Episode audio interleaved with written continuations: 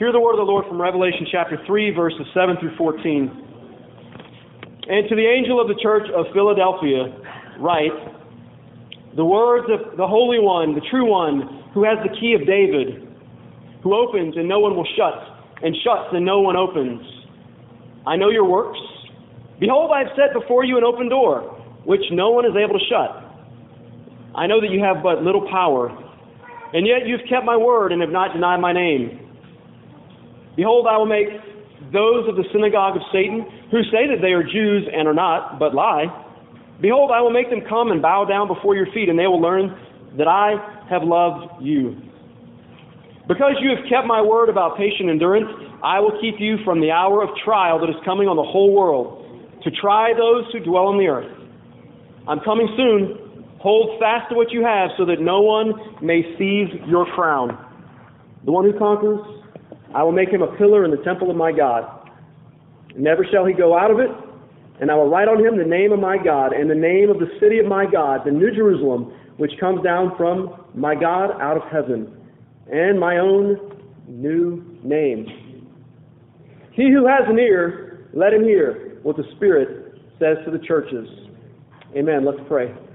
Father, would you open our ears now as we have heard your word to understand it, to believe it, and like the church in Philadelphia, to love your word, to hold fast to your name, Jesus, to hold fast to each other as pillars in the church. And we pray this in your powerful name, Jesus, the holy and true one. Amen. Please be seated. Uh, can we check my mic, make sure it's on, please? If not, give me a signal and I'll use the other mic. Thank you. So we're continuing the series in the letters to the Revelation, uh, the, the churches in Asia in the book of Revelation. And I'm going to grab a mic, I guess. Um, if you look up on the screen, the next slide there shows the map that we've been using, Dante. Uh, seven churches in a geographic area that make a circle around Asia Minor or modern day Turkey. We've looked at uh, each of these through number six, which is today's Philadelphia. And I think we're on now. We're on now? Are we on now? Nope? Yes? No? Okay. We'll use this one. Cool. Philadelphia, the sixth church in the seven letters. Why the number seven? Well, isn't it obvious if you read the book of Revelation? That's the number of perfection, universality. It means that this is not a letter only to an ancient church in an ancient place called Philadelphia, not Pennsylvania, by the way, but it's a church that represents all the churches. The letters were all to be read to all the churches, and the last line of each letter says, Let anyone who has an ear to hear, let the Spirit speak to you what he's saying to the churches. Not just the church in Philadelphia, but even to Living Hope today. We've heard of Philadelphia before because we've lived in America, and we've heard of the city of brotherly love, as it's called, and that was named after um, a brother of an ancient king. The king was Eumenes II. He named this ancient city, Philadelphia, after his brother, whose name was Attalus II, because he loved his brother so dearly. The name means the one who loves his brother. Philadelphia, the one who loves his brother. And for almost 2,000 years, this church in ancient Turkey has had a Christian witness.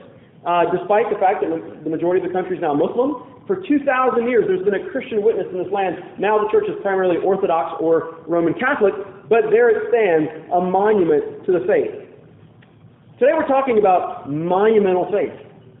What does the word monument mean? If you are uh, 15 or under, I want you to raise your hand if you understand what the word monument means or monumental and take your best guess to define what it means to be monumental. Raise your hand. I'll call on you. You get bonus points. Might get some candy at the end of the service. Yes. Olivia. Speak loudly. Monumental. What does it mean? All right, we're going to raise the bar a little bit. If you're under the age of 20, go ahead. What does it mean? Shout it out. Under 22, come on. We're getting warmer, right? What's monumental mean, Serena? Yeah. it means upper related to a monument, like a large sculpture dedicated to something, usually an important person or event. You got it. An important person, person or event is captured in a statue or something to remember them by. It means something of utter importance Something that's so important, you've got to remember it for a long time. It's something that has enduring value, something that is uh, strong and stable, something that is outstanding or astounding in its importance. And the church in Philadelphia had a monumental faith. They were even told that they were to be uh, pillars in God's temple. They were to be an actual monument, remembering the strength of God working through them for many, many years, even until the present day. Monumental faith. Philadelphia was a church like Living Hope. We're reminded on a day like Memorial Day, when a lot of people are gone, and we're already a small enough church, that the church in Philadelphia also had little strength little size. He speaks to the church and he says in chapter 3, verse 8, I know that you have little power, but you've kept my word and have not denied my name. I think it's so fitting for us to hear this word today, brothers and sisters, that we, though we have little power and little worldly influence, though in the, the world's wisdom we might be considered fools, that we have kept Christ's name. We have stayed faithful and held to his word, the gospel. You might be unemployed. You might feel like you have no significance because you're not working right now. Maybe you're single and feel like, I want a relationship. Maybe you have a big degree from a great university and a very small job that doesn't seem like it fits the degree that you work so hard for. Maybe, like Rudy, you're about to undergo some medical testing in the next weeks and years of your life, dialysis or something else. But you're faithful, God says, to this little, weak church, Philadelphia. He says, I love you, and I'm going to make you strong. I'm going to make you a pillar. I'm going to give you a monumental influence in the world.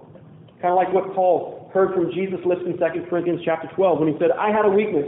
I had a thorn in the flesh, but Jesus told me, my strength is made perfect in your weakness. My grace is sufficient for you. Hold on. Hold fast. You will have monumental influence. So, so many of us probably feel at any given day like our faith is, is weak, like a, like a reed, the Bible would say, blowing in the wind, a reed that is easily broken, you know, just a, a twig, just a small, fragile thing. And, and yet the Bible calls us to have faith that would be like an oak, planted, an oak tree, rooted, an oak of righteousness, the Bible calls us, even though we might feel like we're not worthy of that title.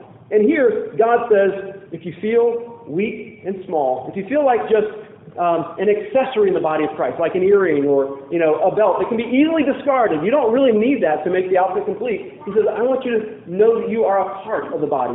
You are a member that counts. Look around the room here. We need a paint job over here on this side, especially because of the kids program. You know, we get a lot of colors and markers and you know a lot of decorations on the walls. We need to paint that wall, but the paint is really non-essential to the function of the building, right? It's not structural. It's not a pillar like we have here. These pillars. People ask me like, why don't we just take these columns right out the sanctuary? Well, that's fine. If you have ten thousand dollars you want to donate, that's how much it would cost to put a steel beam in to replace the pillars. So that's fine. But those are structural. Those are important. And God says, I want you brother and sister, to be more than just paint on the wall. I want you to be a pillar in the church. You are important.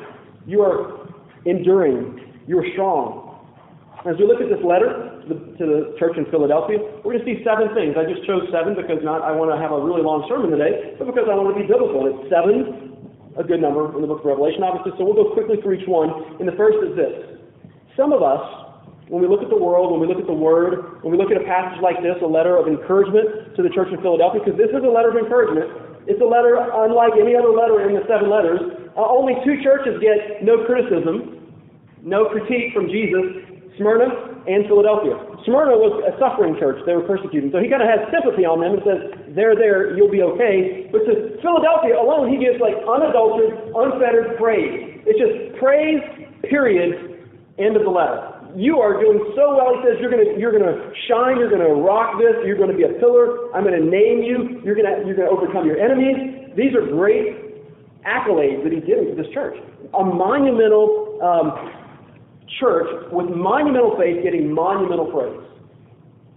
But some of us hear this type of letter and it doesn't seem to resonate with us because some of us see the glass half empty in life rather than the glass half full. Or in the keeping with the metaphor of Jesus here in this, this letter, we see the door half open or half shut.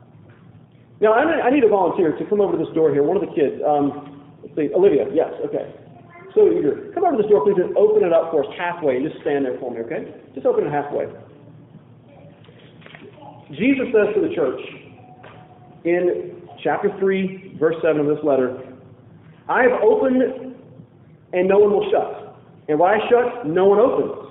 I know your works. Behold, I set before you an open door which no one is able to shut. Now, how open is the door right now that Jesus is open? Is it halfway open? Halfway. Some of you see it as halfway. The door that Jesus has opened is not halfway open. The door that Olivia's open is halfway open. The door that any human could open for you is only halfway open. Maybe it's halfway closed, depending on how you see it. But Jesus says, I've opened something fully that no one can shut. Come on back, Olivia. Thank you. You can shut that door all the way. I've opened the door all the way. Maybe you see life as primarily difficult. I've put in the hard work. I've put in long hours. And all I've got in return is hard times, hard knocks. I put out a lot of effort for only a little progress. I feel like I've locked myself out of many doors in life. I feel like I've locked myself out of many opportunities that could have been mine. I feel like I've lost my keys so many times in life that I just can't get through where I really want to go. I feel like I keep knocking on doors in life that just won't open. Is that how you see the world? Closed doors, half open doors, doors that you can't get open any further than they already are? Jesus has a word to the church and he says, I've opened the door. Period. No one can shut it. Period. He says, This is the word to the church in Philadelphia. The words of the Holy One. What does that mean? Jesus is the chosen one. He's set apart for the job. He is the man for the job to open the door. Then he says, I'm the faithful or true one. What does that mean? Means you can count on him. You can depend on him. He's trustworthy. When he says, I'll open the door, believe it. It's not half open. It's all the way open. Jesus is the one who has the key of David. Now, I don't want you to think about the key of David as being a small key like the ones that we carry on our rings like these. Jesus uh, has the keys to the kingdom, he says. The key of David, of course, is a reference to King David of Israel, the great king of which all the other kings should be compared to, and the, the ancestor of Jesus himself, who Jesus, being the son of David, sitting on the throne eternally, fulfilled all that David embodied for Israel. And so when it says do you have the key of David, it means you have the keys of the kingdom of God. You sit on the throne. You can open and close the doors to the heavenly kingdom, to the temple of God itself. There's an ancient prophecy, this is point number two, that the door that opens only has one key. And there's only one who can open the door. That is Jesus, of course. I want you to hear this prophecy from Isaiah 22. This is the only other reference in the Old Testament to this key of David. So we know this is where John is, is getting his reference from uh, this letter in Revelation. Eliakim was a manager in the Old Testament of the, the king's household, Hezekiah, the king of Judah. Eliakim had keys. He had authority. He took care of the house as a steward. And there's a prophecy in Isaiah 22 that says, authority is in Eliakim's hand. He shall be a father to God's people, and I will place on his shoulder a key of David. The key of the house of David. He shall open and no one shall shut. He shall shut and no one shall open. This is what we know about Jesus. It's a reference to Eliakim. But what does that mean that he took the keys and they would be on his shoulders? How does that work? Is that a very practical place to put your, put your keys? It's not in your pocket, it's not in your hands, it's not in the door, it's on your shoulder. Why would he say this? Well, that's because in ancient times, the keys looked more like this. So this is the key that I'm holding, which isn't an ordinary key. It's almost as tall as I am. And does anybody know what this key opens? Tom. Exactly. Gas lines and water lines. See that, guys? You get an education. Hang around Tommy long enough. And this is a specialty you can't just find in any store. Uh, it took me a while to find this key. This is what we used to shut off the water in front of the church, in the sidewalk. And so this is the type of key you carry where? Not in your pocket, but on your shoulder. You see how it works? This is the size of the type of key that the key of David would have been. Because the key is referenced there is the key that would open the temple doors, the temple gate, or the gate of the city. There was a large shaft-like wooden or metal key that would be so big you'd have to put it on your shoulder to rest it, and that's what you would slide into the, the lock opening to turn this massive door to open it up. And it says that Jesus is the one who holds the key of David on his shoulder. The place of responsibility is on his shoulders. He's bearing the burden. He is claiming authority, and he's telling you that he will open the door with this key, and no one can shut it. He is the key, and he has the keys to the kingdom. The key represents authority, it represents power, it represents security, it represents honor, it represents rule and responsibility, it represents the ability even to father the people of God. That's what it said of Eliakim, and that's what's true of Jesus as well. The door has one key, and only one who can open the key, and what's his name? Not Eliakim, Jesus, right. It's not a trick question. Jesus. Point number three. This letter teaches us that the open door was once closed to all. The open door was once closed to all. Michaela, can you go please and open that door over there for us? Jesus says, I've opened a door that no one can shut, but what I shut, no one can open. Now, I want you to realize that as we open this door, this is a door that opens very easily. This door has no lock on it because if there was a fire in the building, we want to be able to get out easily. The fire marshal came and said, this door needs one of those panic push bars where you can just fall against it or push it and it opens. And he says, you're going to have to change this handle. I said, not necessary. Why? Because the latch doesn't work. Okay, the latch doesn't work, so it's just a push door. This door is very easy to open and close. Come on back in, Michaela, close the door. This door cannot be locked. This door easily opens. But Jesus says there was a time when the door that is open now could never be opened to anyone. It was permanently shut. Ezekiel 44, verses 1 through 3. The prophet Ezekiel sees a vision of the temple of God, the new temple, after the temple was destroyed. He sees a new temple, a heavenly vision, and he says, There is an eastern gate leading to the sanctuary of the temple of God, and that gate shall remain shut. It shall not be opened, and no one shall enter by it. Why? For Yahweh, the God of Israel, has entered by it. Therefore, it shall remain shut. There are some doors, when you go inside certain places, you want to lock the door, and you don't want anyone else coming in. Can you give me an example of that? There's a bathroom, exactly. Maybe when you have children, you want to lock yourself in your office and really get some work done and say, sorry guys, you can't come in. When God goes into his temple, no one else can enter in through that gate or through that door. Because now the holy presence of God is dwelling there and no sinner can just barge in and enter that holy space. Ezekiel chapter 44 goes on to say, only the prince may enter to sit in the temple and to eat bread before Yahweh. He shall enter it once the Lord has passed through, Ezekiel tells us in verse 4, the glory of Yahweh filled the temple, and I fell on my face. I didn't follow him behind Jesus, the prince, or Yahweh, the God of the universe. I fell on my face where I belong. Outside, shut door, didn't go in. He fell on his face in awe, in fear of unworthiness. Only one is worthy to enter the temple of the living God. Only one is able to go into that gate to go through that door. The Prince, the Messiah, Jesus himself. So some of us can really relate to this Ezekiel 44 idea. You feel like most of your life doors have been closing in your face. You might even feel like God has kept you far away from Him, or He hasn't allowed you to do certain opportunities, and that He might even be keeping you far from Him. Maybe you feel like I've tried so many keys and so many doors, and I just keep getting excluded. Tell me about it, Ezekiel. Tell me about being excluded from all sorts of opportunities and doors trials and bitterness, broken promises, broken dreams. Maybe this is why you think of the world as the door is half closed and not half open or all the way open. Maybe it's because you don't have that job, or you don't have a steady income, or you don't have that spouse, or you haven't gotten into that school that you want to get into, or you didn't get that promotion, or you feel like you're always waiting in a very long line and you feel like you're last in line so much of the time. So many doors in the world. And to you, so many of them seem closed. But Ezekiel is not the last word for the believer. Revelation 3 is the last word for the believer. Revelation 3, verses 7 and 8 tell us that Jesus opens doors and no one can close them. And he says, I have opened a door that no one can shut in the life of my people. He says, in a world full of private clubs, in a world full of exclusive networks that you just can't break into, in a world full of closed doors, elite venues. He says, there's good news. I have opened a door wide for you. I have opened a door wide for you. This is the good news of the gospel.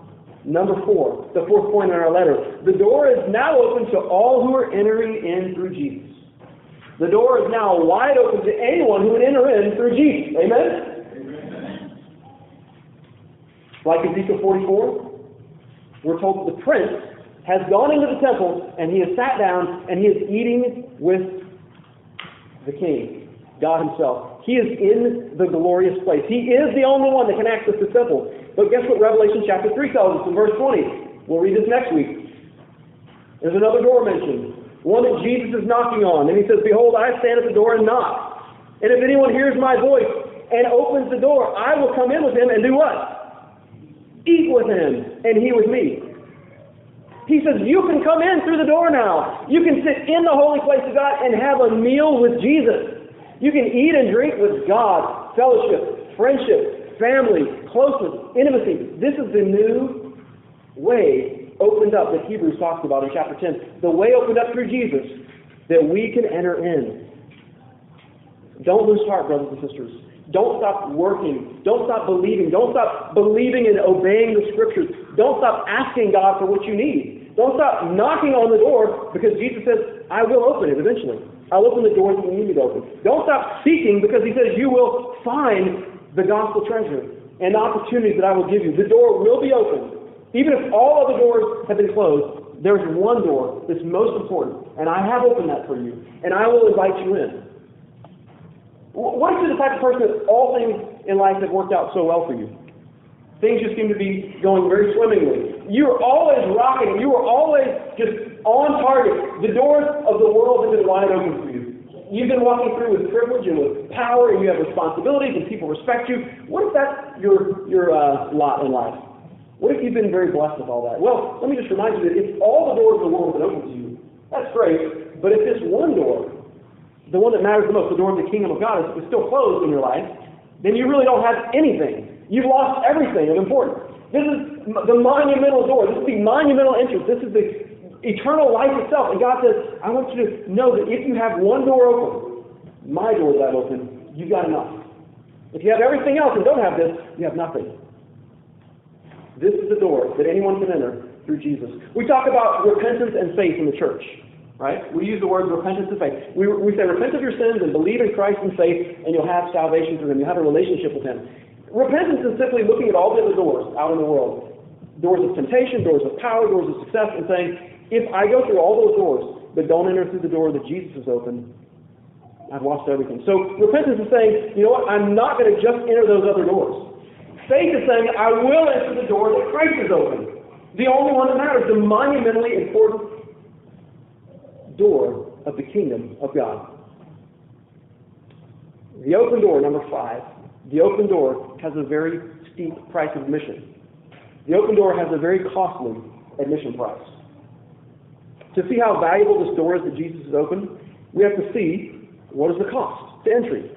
John chapter 10, verse 9 tells us Jesus says, I am the door. He also calls himself the gate in this chapter. He says, I am a shepherd and I have sheep and I've opened the gate and they will follow me. I am the door. Anyone who enters must enter through me, he says, and they will be saved. But what is the price of admission? My sheep hear my voice and they follow me. And then as a lamb of God himself, Jesus says, I lay down my life for my sheep and I take it up again in resurrection. The price of admission, the price of entering through Jesus who is the door, who is the shepherd, is that he must lay down his own life for his sheep. What an astounding, monumental cost that this promise has been purchased with for our sake. That entry is purchased by the very perfect life of the Lamb of God who takes away the sin of the world. He lays down his life for us, and it says, Will you come in? I bought this at such a great cost. Will you come in? Will you enter in? With someone, one of my young friends, anyone, go over back to our door over here, please. Someone new. Okay, you're young enough, Amari. I mean, who are we kidding? You're not that young, but you're young enough. Okay, she's still young. Open the door for us, please. How much did that cost you, Amari? Okay. Close the door. How much did that cost you? Still nothing? There are some places that cost money to get into the door, right? some of the clubs downtown, some of the exclusive uh, places at universities. You can come on sit back down. But these doors, the doors of the church are open. They're free. And Jesus says, there's a reason that it's free to come into a church, because I've already paid the price. We don't have dues, we don't have membership fees, we do have tithes and offerings, which means we're giving back to God what He's given us and saying, use us for your work, but you don't have to pay to come here, it's free. You don't have to pay for lunch here. I mean, I think we've charged for lunch like maybe once in our entire existence as Living Hope Church, but it's free, it's all been paid for by the blood of Christ, by the grace of God. And so he says, think about how monumental the cost is to enter into my kingdom. Entry into the White House, not so. You know, you have to get a ticket. It's, it's exclusionary. You, you may not get in any time you want. Uh, entry into like top secret military facilities where they're doing research, you can't just walk in. Bio labs where there's hazards and people are quarantined. You can't just walk in and out of many places in life. without the proper credentials, without the proper uh, dues that you paid, without the proper people that you know. But heaven is different. This is not a gated community. This is not the White House. This is where God has said, I've paid the price for you. All may enter in who have faith in Christ. It's the holy, holy, holy place. The temple where none could enter, but now all can because Jesus has paid the price. Let me ask you again, have you entered the door that Jesus has opened for you? It cost you nothing. What are you waiting for? It cost you nothing. Time to stop dwelling on our failures, to stop dwelling on all the closed doors in our lives, to stop saying, you know, I just don't trust God because He didn't give me this or that opportunity that I wanted so desperately. Jesus says here in this text, verse 11, hold fast to what you do have. Let go of all the things that you don't have. What good is that doing you? To hold on to the grudges and the bitterness of the things you don't have. He says in verse 11, hold on to what you do have. See the door not half open, all the way open, and enter in. See, the Spirit is speaking to us right now, is He not? The Spirit of God. Verse 14 says, if you have ears to hear, hear what the Spirit is speaking to the church. Some of us don't have eyes or ears to see. All we see is closed doors in life. But I'm praying that God would open your eyes and open your ears to hear the door is open and that you may enter in. It's the only door that really matters. The sixth thing we see from this letter is that we, as we enter in, this is a place of vindication. It's a place of victory for hurting people. It's a place of vindication for people who've been victims, who've been oppressed. And it's a place of victory for people who've been defeated.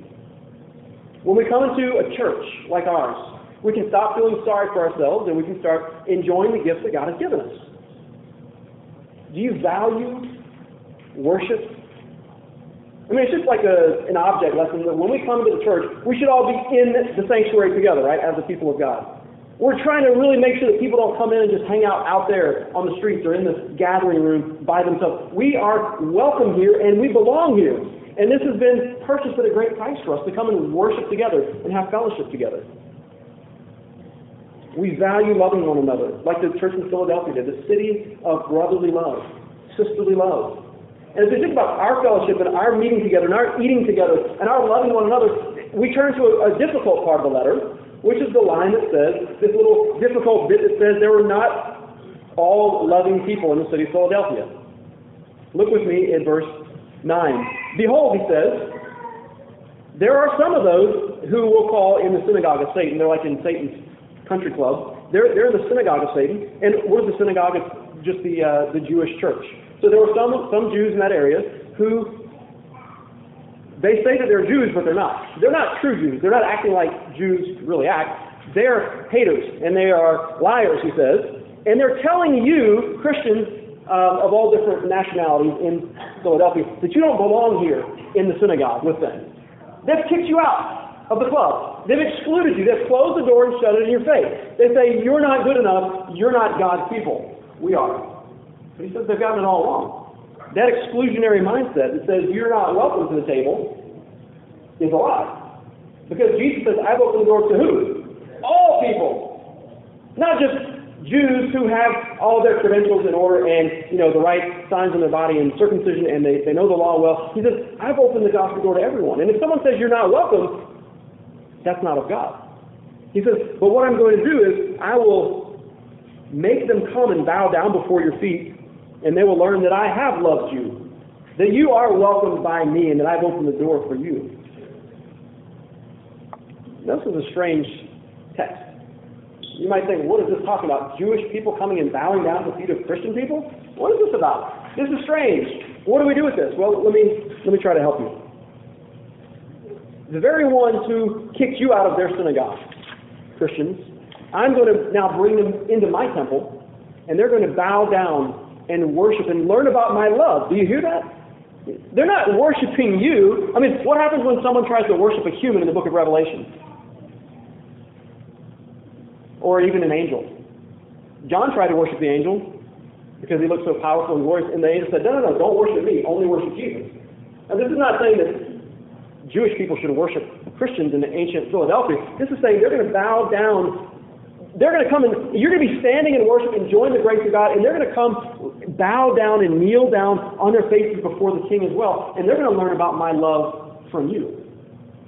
They're not going to learn about hatred or oppression from you. That's, they were doing the oppressing.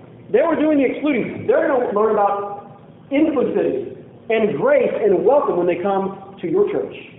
When they come and hear the gospel of good news that the door is open to anyone who would believe. The Jews would learn that those that they hated are really loved by God and that they can be loved by God too. This is a monumental scene in the letter. Can you imagine? This is the prophecy of Isaiah 60, verse 14, coming true, but in a very subversive way. Because Isaiah 60, 14 says, The sons who afflicted you, Israel, shall come bending low to you and bow down at your feet. They shall call you the city of Yahweh, the Zion of the Holy One of Israel. See, the nations, Israel, will come and bow down at your feet and worship the true God. But now, in this strange twist of events, the nations are in the church, and the Jews are coming and bowing down and saying, Wait, you have the Messiah. He loves you. We want a part of that as well. The prophecy is fulfilled in Jesus. Enemies becoming friends at the foot of the cross, sharing the same table in the same temple of the same God. 1 Corinthians 16, verse 9, Paul talks about his evangelistic efforts among the Gentiles. Paul was a Jew. Remember that. You got to keep it straight. It's kind of going back and forth between Jews and Gentiles now. Paul was a Jew, and he was sent out to the Gentiles to preach the message of welcome, grace, forgiveness of sins, and the resurrection of Christ. And he says this in 1 Corinthians 16, verse 9, a wide door. Um, Susanna, can you go open the door for us, please, over here? Run quickly. Run quickly. Okay. Ellie, can you go open the door for us, please? A wide door of effective work is open for us. A wide door. Open it wide, as wide as you can. A wide door effective work has opened for us. Doesn't that sound promising? Doesn't that sound great? Doesn't that sound like something every one of you wants to have in your life is a wide door of open opportunity? Your friends and your family, they will want to hear the gospel from your lips. They'll want to see your life lived for Christ, and they'll say, Where can I get some of that? I'm going to bow down before this God and learn of his love from you. The door's wide open. That sounds great until you read the very next phrase of 1 Corinthians 16, verse 9. A wide door of effective work has opened to me, and there are many adversaries. Close the door, quick, Ellie. Close it, quick.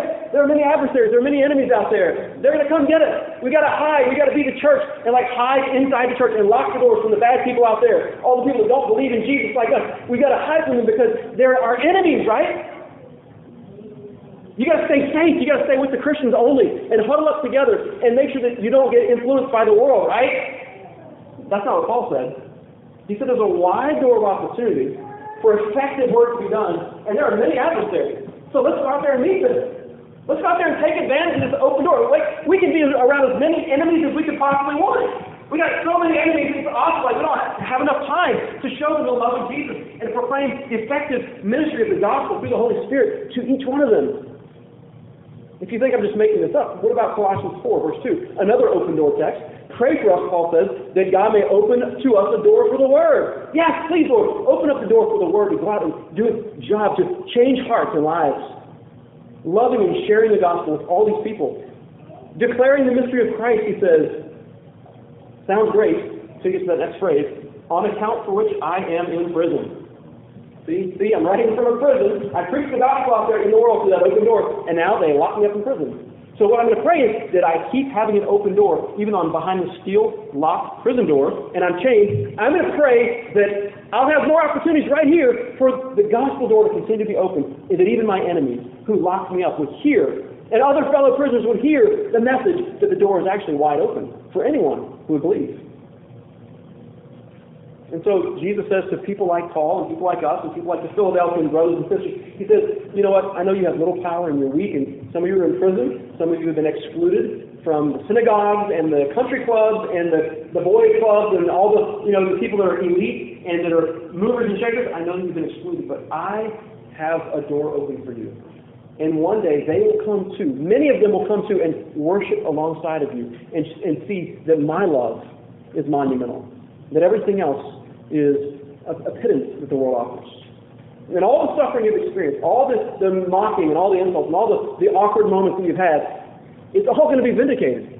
It'll all be redeemed. When you see the enemies of the cross bowing down next to you and worshiping Jesus, won't you say, you know what? It was all worth it. All the problems I went through, all the headaches, all the sleepless nights, all those conversations where I was scoffed or rejected or they made fun of me, it's, it's going to be vindicated in the end. Jesus will have his way. He will lead many to himself, and you and I will worship him for it. And the final thing we see from the text is that this open door provides security in a very permanent place. The open door that Jesus opens provides security in a very permanent place. We're talking about once you get in, you have entry or entrance, you're secure, you're safe. And once you're there, you have a, a secure identity. Who you are is safe. Jesus says in verse 12, The one who conquers, the one who overcomes, I will make him a pillar in the temple of my God. Once again, look at the columns here in our church sanctuary. You know, underneath this drywall is steel columns. And we drywall them for fire protection. So that if there was a severe fire, they wouldn't melt and the building would collapse. So columns are structurally important. They are incredibly important for the structure of the building. Many earthquakes have hit Philadelphia over the years before this letter was written. There happened to be one actually in AD 17. Just as, you know, a few decades before this letter was written, the, the city had been completely destroyed. The city sat next to a, an earthquake fault line, you know, geographically a place where it was dangerous to have a city. And so the city was destroyed in this earthquake, and then it was completely rebuilt by the time this letter was written, and the, the city was prospering once again. But these people would have a good idea of how important uh, structural foundation is and, and they would know that when God says, You are a pillar, He's not saying you're a twig. He's not saying you're just paint on the wall. He's saying you're something incredibly strong and important to my house, to my plan. In 1 Kings chapter 7, there are two famous pillars. In the Temple of Solomon, in the Jerusalem temple, there were two pillars, and they weren't structural. They didn't sit like this under beams holding up the roof. They actually sat in the front of the vestibule, and they were really for decoration. They were monuments, you could say. Now, what is a monument? It's, it's like something that's named to remember something important. Well, those pillars were reminding the people of Israel of God's importance and God's strength, and the, the pillars were actually given names. Yakin and Boaz. Boaz means, in him is my strength. You know, strong pillar. Yakin means, it is established, and it's firm, it's done. These two pillars reminded people of God's strength. They were names, they were monuments. There were also monuments in the New Testament, pillars, who also had names. Their names were Peter, James, and John. In Galatians chapter 2, Paul says, Peter, James, and John seemed to be pillars in the church in Jerusalem when I visited it. They seemed to be the, the big the big dogs, the, the, the real movers and shakers, the foundational guys, the real structure behind the operation, the strength of the gospel message. They are bearing great responsibility and great weight. These are the pillars, these men, these apostles. Like temple pillars. Despite suffering, despite suspicion, they knew who they were, and I could tell who they were. They had little power in the way of the world. They've been locked up, they've been abused, they've been beaten, but they had true strength. All the other doors had been shut to them, but they had one door that was open, and they walked through and they did God's work. They left a legacy. They had security in Christ. And God says, I'll do the same for you. I'll make you a pillar. I'll give you a name. And he says in, in the final verses, I'll put my name on you. You're going to go into the temple of God. You're going to be a pillar. I'm going to set you there. You'll never go out of it. Once you're there, you're established. And I will then write on you the name of my God, and I'll write on you the name of the new city, the New Jerusalem, and I'll write on you my own new name. Now imagine the name of God Himself, Yahweh, being written on you like, you know, a tattoo. Get, get inked up for Jesus. He, he's writing the name of His own Father on your life. It's like if you're a pillar, he's, he's spray painting with graffiti. This one belongs to Yahweh. He belongs here. She belongs in this place. She's never going to leave. She'll never be excluded. What does Yahweh mean? The I am. I am who I am. I will be who I will be. And you are mine. I am and you are mine. Your pillar. Monumentally loved. I've, I've drawn my love across your life. I've written it large for the world to see. Monumentally redeemed, identify with me. And what about the New Jerusalem? Eh, it's not the old Jerusalem. This is not saying, hey, you're gonna you're gonna go to the old city over there where the temple has been destroyed, you're going to stand against that western wall, it's the only thing remains, and you'll have a, a certain place where people respect you, and you'll be in the old city, the old religion, the old way of doing things. The city based, built with human hands, the temple made with human skill and ingenuity. He doesn't say that. He says those are the old doors. The old way. I'm going to put the name of the New Jerusalem on you. It's not about your cultural identity. It's not whether you're Jew or Gentile. It's not whether you're black or white. It's not whether you're rich or poor, Democrat or Republican. None of these things really matter. Where you went to school, what neighborhood you grew up in, who you know. This is the old way. He says, I'm writing on you the new name of the new city, which comes from heaven down to earth, the New Jerusalem. This is where you belong. This is your home. This is your identity. This is where you get your security and your permanence. You're a pillar in the temple in the New Jerusalem. And then finally, he says, I'm going to even write my own new name on you. my own new name on you. What is that? I have no idea. I have no idea what the new name of Jesus is. But I have a couple guesses, and I'm just going to like hypothesize for a second. A little holy hypothesis here, just to kind of stir our imagination. Okay? I'm not trying to be blasphemous or like, know, know, know more than I'm supposed to know. But what names of Jesus do we know? There's so many, you know. Uh, Emmanuel, God with us. You're the Lamb of God. The, the holy and true one, according to his own words here in this letter. You know, he is the faithful one. But but what do we not really know about Jesus yet? Well, we know so many things about him. He came, God, into the body of a man and died on a cross for our sins and rose from the dead. We know he's the, the crucified one, the risen one. We know that he's ascended to heaven and sitting on the throne. He's the enthroned one. We know he's the great priest sitting at the right hand of God pleading for us and praying for us. But what do we not really know about Jesus yet? It's really about his return. It's about when he comes back to earth, the New Jerusalem comes back down, and he, he shows us face to face how great it really is. We only have a, a tiny taste. The door is open, but we haven't really been in face to face to see Jesus yet. But one day, things are going to get so amazing so monumental. You're going to go into the temple of God and actually see Jesus with your own eyes. And he says, I'm going to write my own new name on you. I don't even know the name, neither of you, but we're going to know it one day. Revelation 2, verse 17 says, Jesus will also give us a, a stone, a new white stone with a new name. That's our new name. And no one else will know that name but him and me. And you'll have your own name, and no one will know it but Jesus and you. We're talking about levels of familiarity and family intimacy that you've never even dreamed of. We're talking about a God that lets you so close to Him. He says no one else will even know the types of jokes we share, and these holy jokes we're going to have, and that holy nickname I'm going to give you, and things that you thought would never be redeemable, the door that slammed in your face, and you said, how could that ever happened? And I'm going to tell you the end of the story. I'm going to tell you the punchline. I'm going to show you how sweet my plan and my wisdom has been all the way along. Church of Philadelphia, he says, you're small, you're weak, doors are closed in your face, but hold fast to what you do have, because what you're going to have is so much greater than you can imagine. Living Hope Church, draw near to Christ. He's opened the door. Hebrews chapter 10 says we have a new and living way opened up for us through the body of Jesus. That when the body of Jesus was hung on the cross and he died for our sins, it says the, the temple curtain, the veil that kept us out of God's presence, has been ripped open. And now we can enter in. He just holds fast the confession which you now have, and he says, and don't neglect gathering yourselves together. Stir up each other to love and good deeds. For the day is approaching when I will come back again. I will give you my new name. And you'll have a monumental reward for your faith.